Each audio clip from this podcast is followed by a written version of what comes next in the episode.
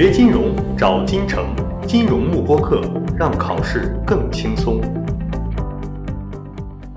第十个 BOP 账户，BOP 账户里面呢，这个比较简单啊，让我们来看一下这个，主要是我们来看一下这个 current 账户里面它主要有哪些啊？什么叫做 current 呢？叫做经常性账户。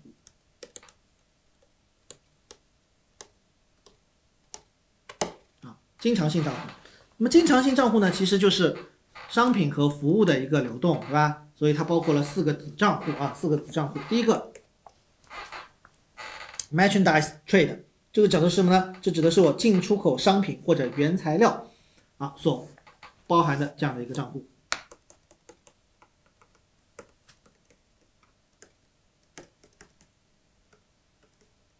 进出口商品和原材料所包含的这样的一个账户。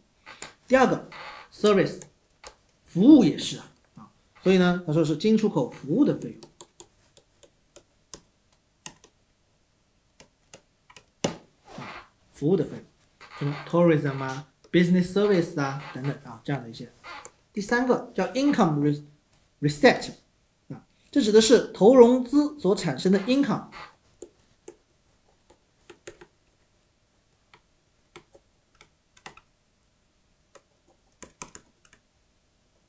比如说你买了股票会有 dividend，你买了这样的一个债券会有利息，对吧？这就是投融资所产生的这个 income 啊。第四个叫单边转移，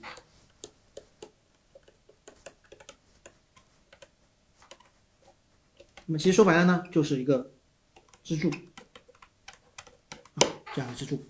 好，所以我们把进出口的商品原材料和服务加上我的投融资的 income。再加上单边转移的一个支柱，那么总的就是可以做成我们的经常性账户的这样的一个金额的表示啊，这是我们的经常性账户啊。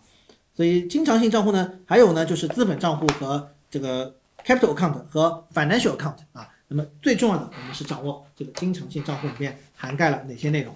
那么考试当中如果给到你一个经常性账户的内容呢，大家可以判断出它到底是哪样的这样的一些账户里面的这个。项目就 OK 了啊！锁定金城教育，成就金融梦想。